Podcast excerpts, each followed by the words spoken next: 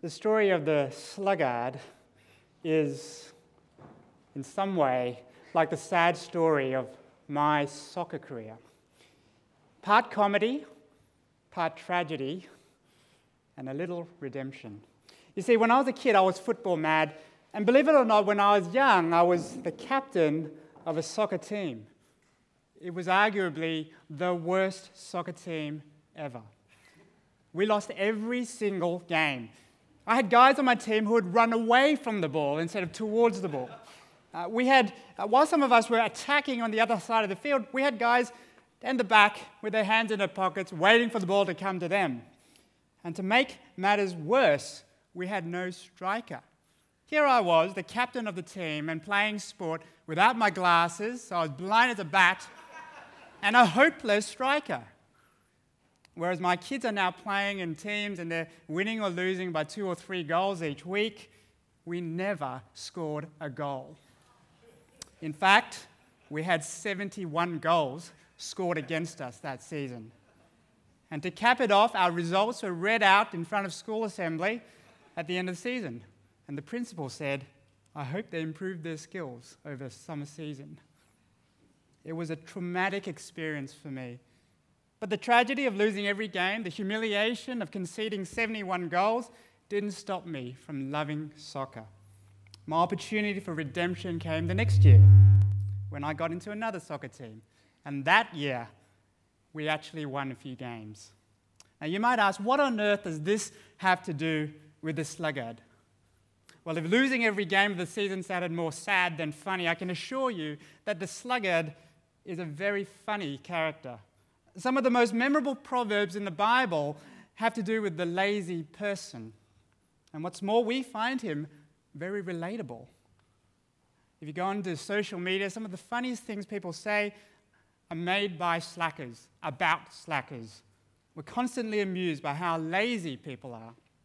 We have a chuckle when we hear of our mates' strategies for getting out of doing something or attending something. We routinely ask each other, How'd you get out of that? And frankly, it's funny getting outraged about how lazy people can be, especially when it comes to things like food preparation. Uh, for example, just the other day in the news, I read about how Coles sold boxes of pre chopped onions for people who just couldn't be bothered chopping their own onions. Ultimately, it's relatable because all of us have tried to sneak out of one thing or another and go down the path of laziness. But more seriously, whereas the tragedy of losing every game as a 13 year old probably taught me some resilience, the sluggard's tale is truly tragic. It's sad because someone with so much promise wastes their life and God's blessings. Uh, in fact, as we look at what the Bible teaches about the sluggard today, we'll find this big theme. Laziness is a habit that robs us of God's blessings. Laziness is a habit that robs us of God's blessings. It's a habit which robs us of God's provisions, and it's a habit which robs us of God's favor. Even though the sluggard has a funny story, his, his tale ending is tragic. And so, as we get into Proverbs this morning, let's bear in mind this bittersweet but very human character. First, laziness robs us of God's provisions. Proverbs um, 24 draws us into the story of the sluggard, the, the lazy person. If you could just say, yep, thanks. The wise teacher says, I went past the field of a sluggard, past the vineyard of someone who has no sense. And we immediately com- connect the sluggard with someone who has no sense. Uh, many Bible translations use the word sense to bring out the meaning of the Hebrew word for heart. And that's important because in the Old Testament, and particularly in the wisdom writings, the word for heart has many, many meanings. It, it points towards someone's inclinations, their, their desires, their motivations. And when the teacher indicates that a person has no sense, it's someone whose his essence, whose being is lacking in something. Their understanding is wanting. They're ignorant and foolish. And that's quite right, because the book of Proverbs treats the sluggard as a foolish person. He's someone who does not know the fear of the Lord. And there we come back to that big macro theme we've heard of in the last few weeks. The book, in the book of Proverbs, Proverbs 1 7, the fear of the Lord is the beginning of wisdom. From the get go, the sluggard is declared as someone without wisdom because he doesn't know the fear of the Lord. Laziness in a person robs them of true understanding. And in the contrasting way of the book of Proverbs, whereas wisdom leads to life and diligence to abundance, the lazy fool runs to death and finds poverty.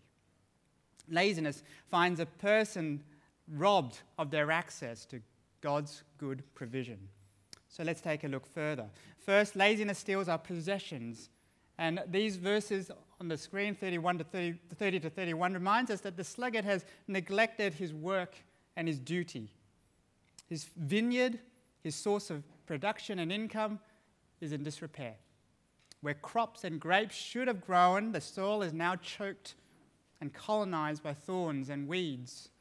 And what's more, the land is no longer protected. The stone wall is in ruins. Pests now freely roam into his land. And the reason?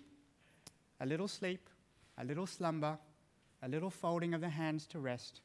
This creeping habit of putting something off, of, of resting, of not facing up to a challenge, leads to the ruin that is poverty. Like a thief, the fat of his land is stolen from him. Now, at the very least, these things are clear to us in our work, in our study. If you don't work, you won't have a payoff. It's simple enough. It makes sense to us in our world as much as it does in the world of Proverbs. And this reminds us that God created the world in wisdom, and part of that wisdom is that diligence pays off, hard work rewards. So, how often have we in our work neglected to do something properly? and uh, had to pay big time, having to fix up a big mess. I know for myself that a little laziness on my part can seriously degrade the quality of work that I do. It can take away value instead of giving value to the people I serve.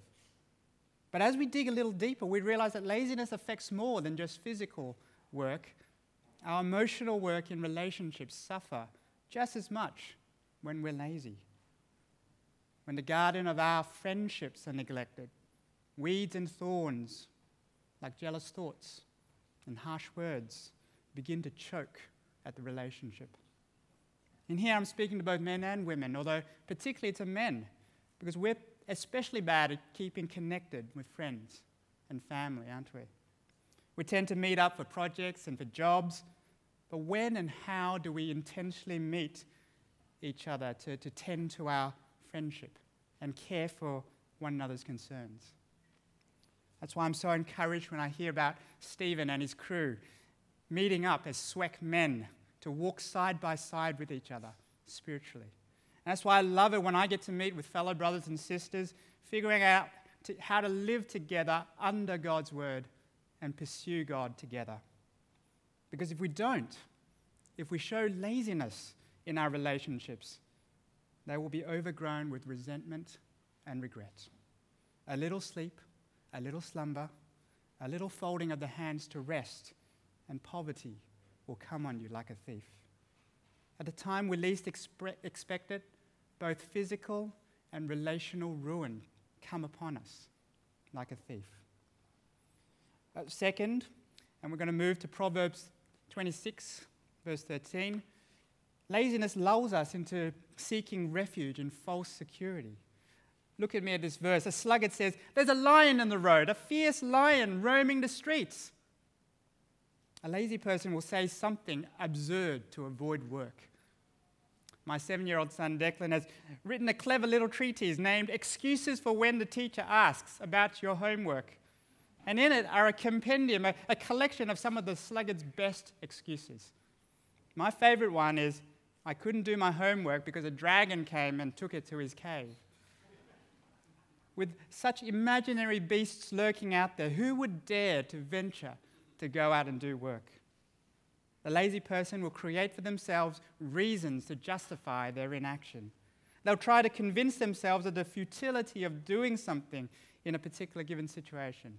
Someone else better is already doing it. Uh, they'll try to frighten themselves about the danger involved in doing something. I'll stand to lose if I get in this fight. It's better to sit back and let others go ahead. In fact, they might even try to warn others to avoid it. But ultimately, the lazy person tries to lull themselves into a sense of security in that state of inertia. By doing nothing, maybe nothing bad will happen. But you can be assured nothing good will either. Now, does that sound like you? Maybe not directly, but would you say that sometimes we use negative self talk to keep us inside our comfort zones? We give ourselves excuses so we can get out of doing things. We tell ourselves and others that we're not good at something. But we must say to ourselves that if we stand up and speak out, we'll invite needless hurt and criticism. What underlines these kinds of comments? Is it because we actually want to avoid the challenge of action? Laziness means that we hide ourselves from opportunities to love, responsibility, to care, because we'd rather be safe in our comfort zone. Third, in verse 14, that laziness also takes away our opportunities by making us passive. Verse 14 says, As a door turns on its hinges, so a sluggard turns on his bed. A door turns on its hinges without direction of its own. Someone has to, to push it open or close. But the door itself just stays in that same spot. And so a sluggard turns on his own bed when asked to do something. His passiveness is evident in the way that every single time he will go along the path of least resistance. His default position is no. It's only natural, right?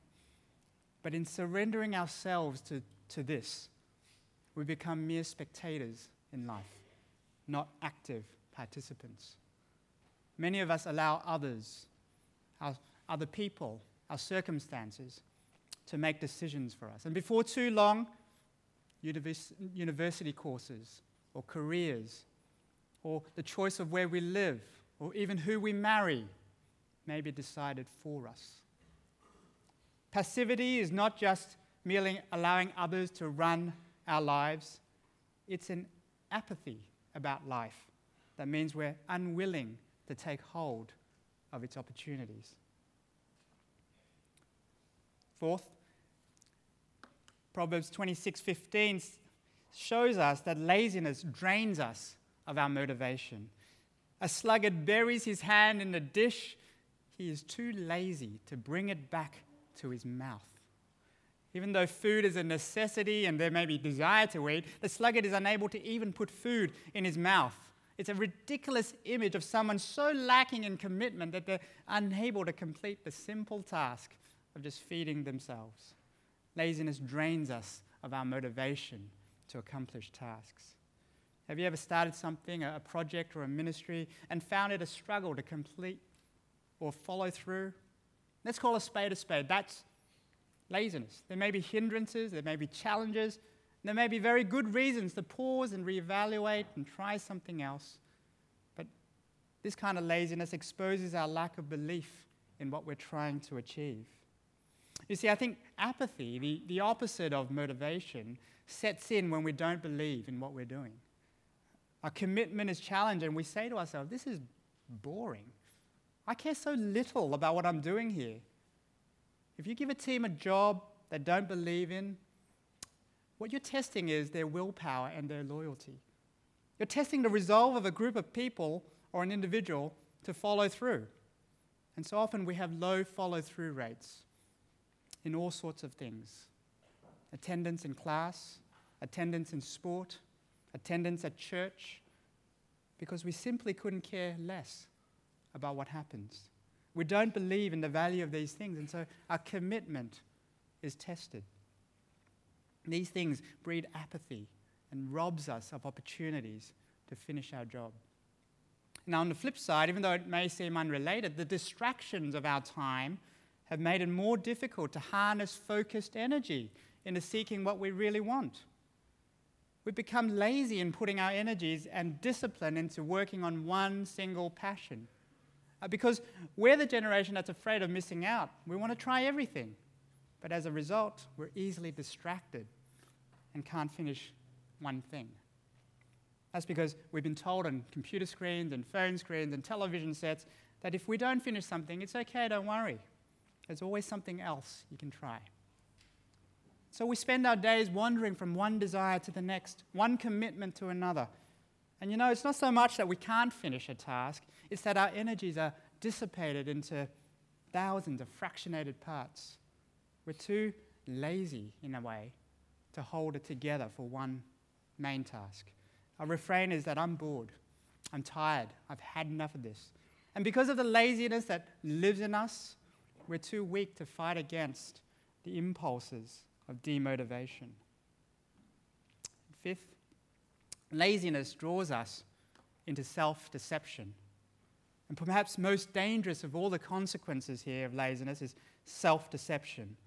Verse 16 says, A sluggard is wiser in his own eyes than seven people who answer discreetly.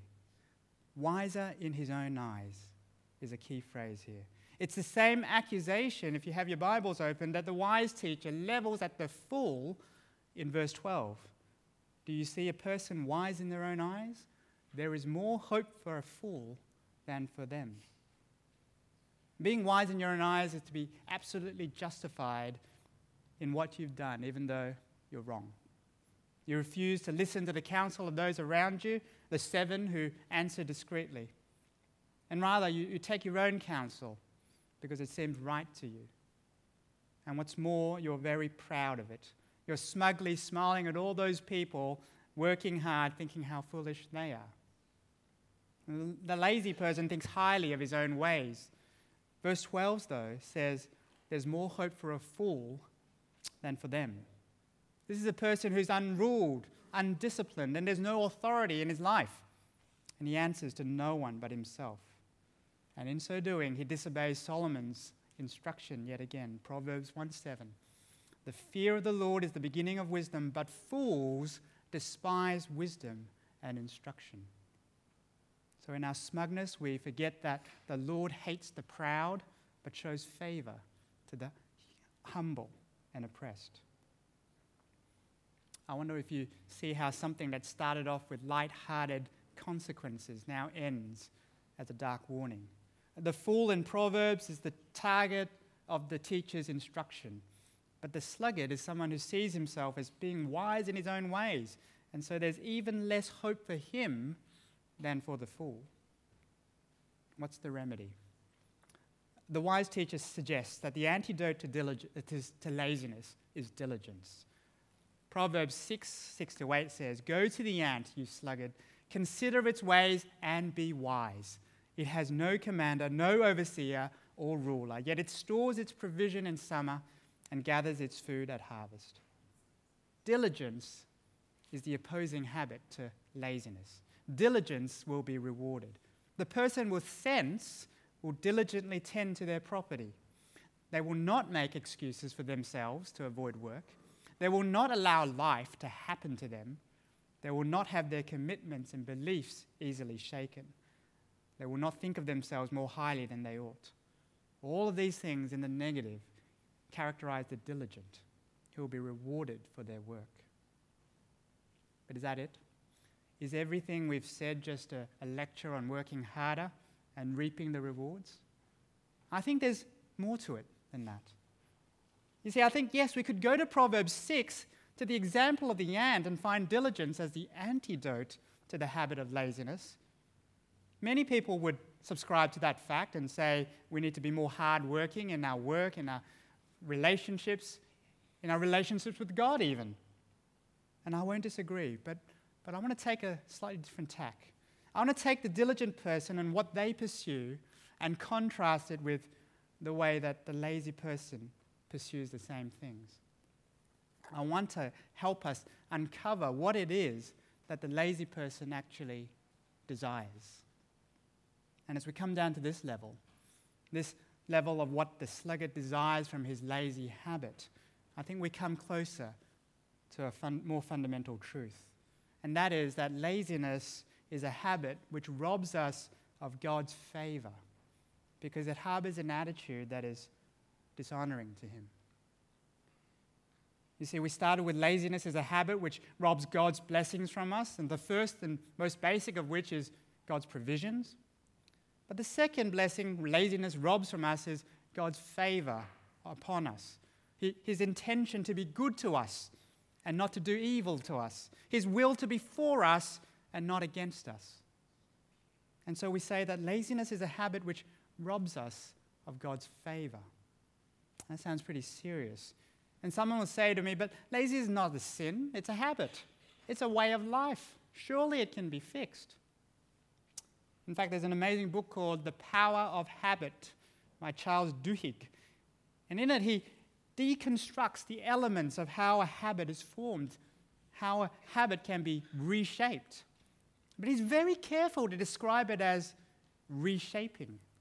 You see, once a habit is formed, it becomes an indelible part of us.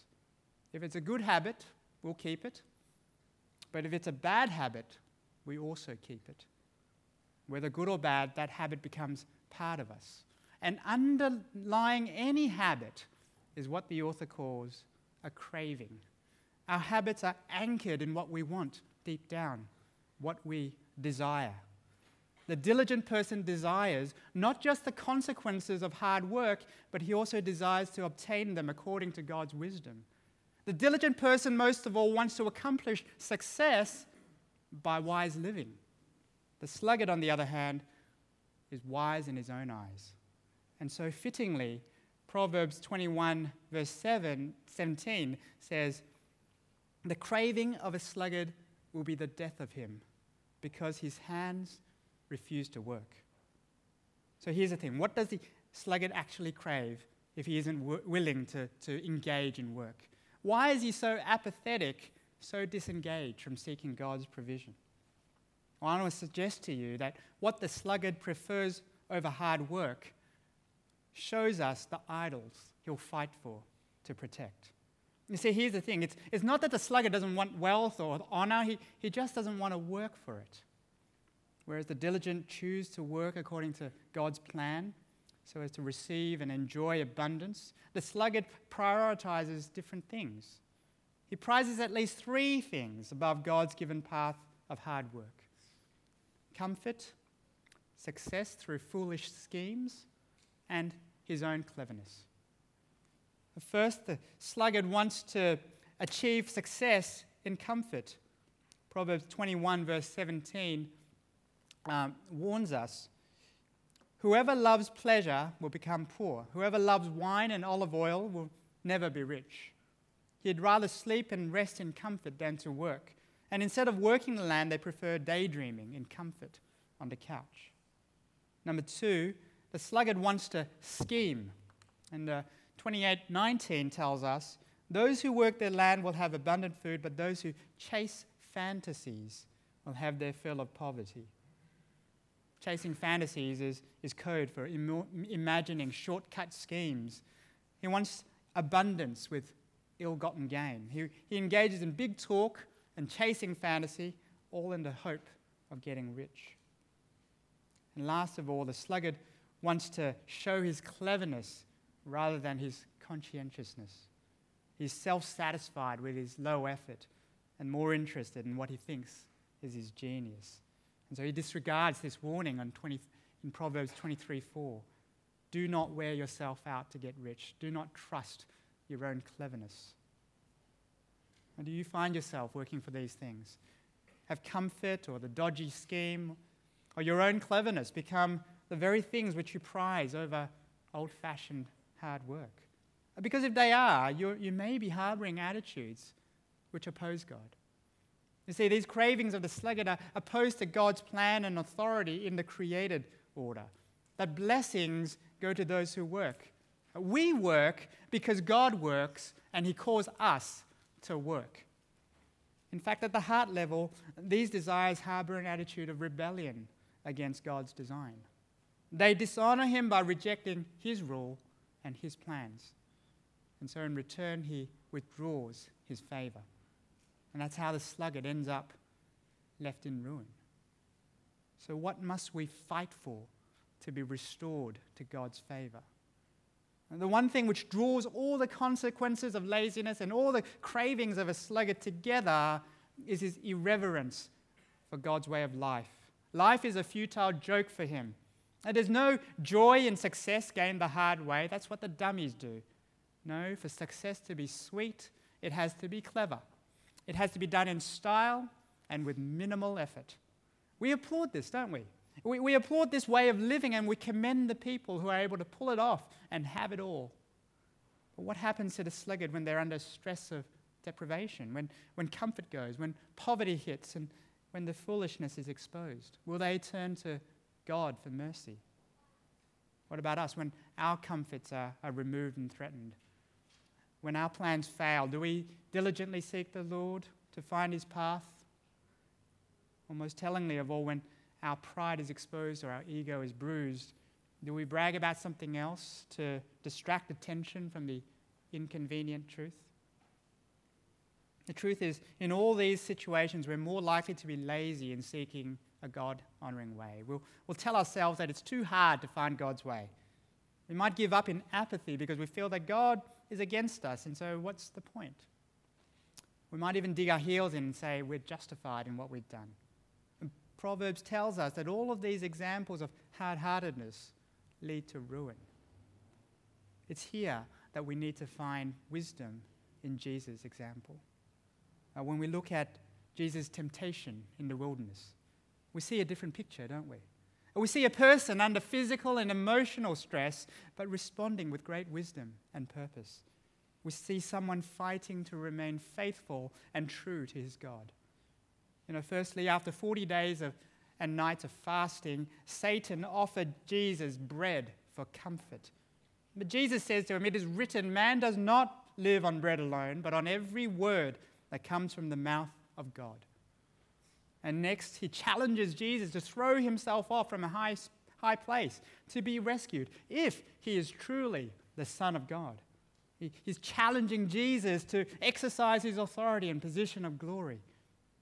But Jesus answers, It is also written, Do not put the Lord your God to the test. And lastly, he offers to Jesus the kingdoms of the world in return for worshipping the devil. He lures Jesus to dishonor his heavenly Father and look for an easy way out. But Jesus answers, Away from me, Satan, for it is written, Worship the Lord your God and serve him only.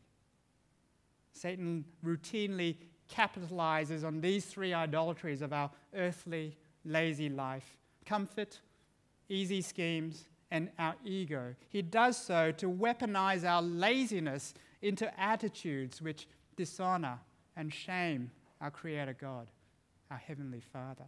And when we're unprepared for this, we'll fall to our disgrace.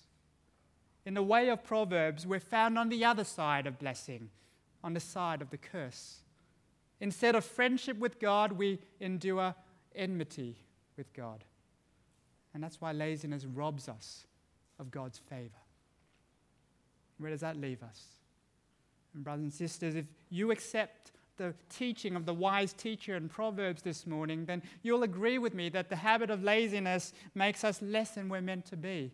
It deprives us of the potential, it degrades our value, and at the heart of it, it's a sinful attitude of rebellion which drives laziness. It leaves us estranged from God. But we have a champion in Christ Jesus. He repudiated Satan's offer of food for comfort. He rejected Satan's lure of a fast track scheme to gain glory. He even humbled himself to be lower than angels in order to defeat Satan on our behalf.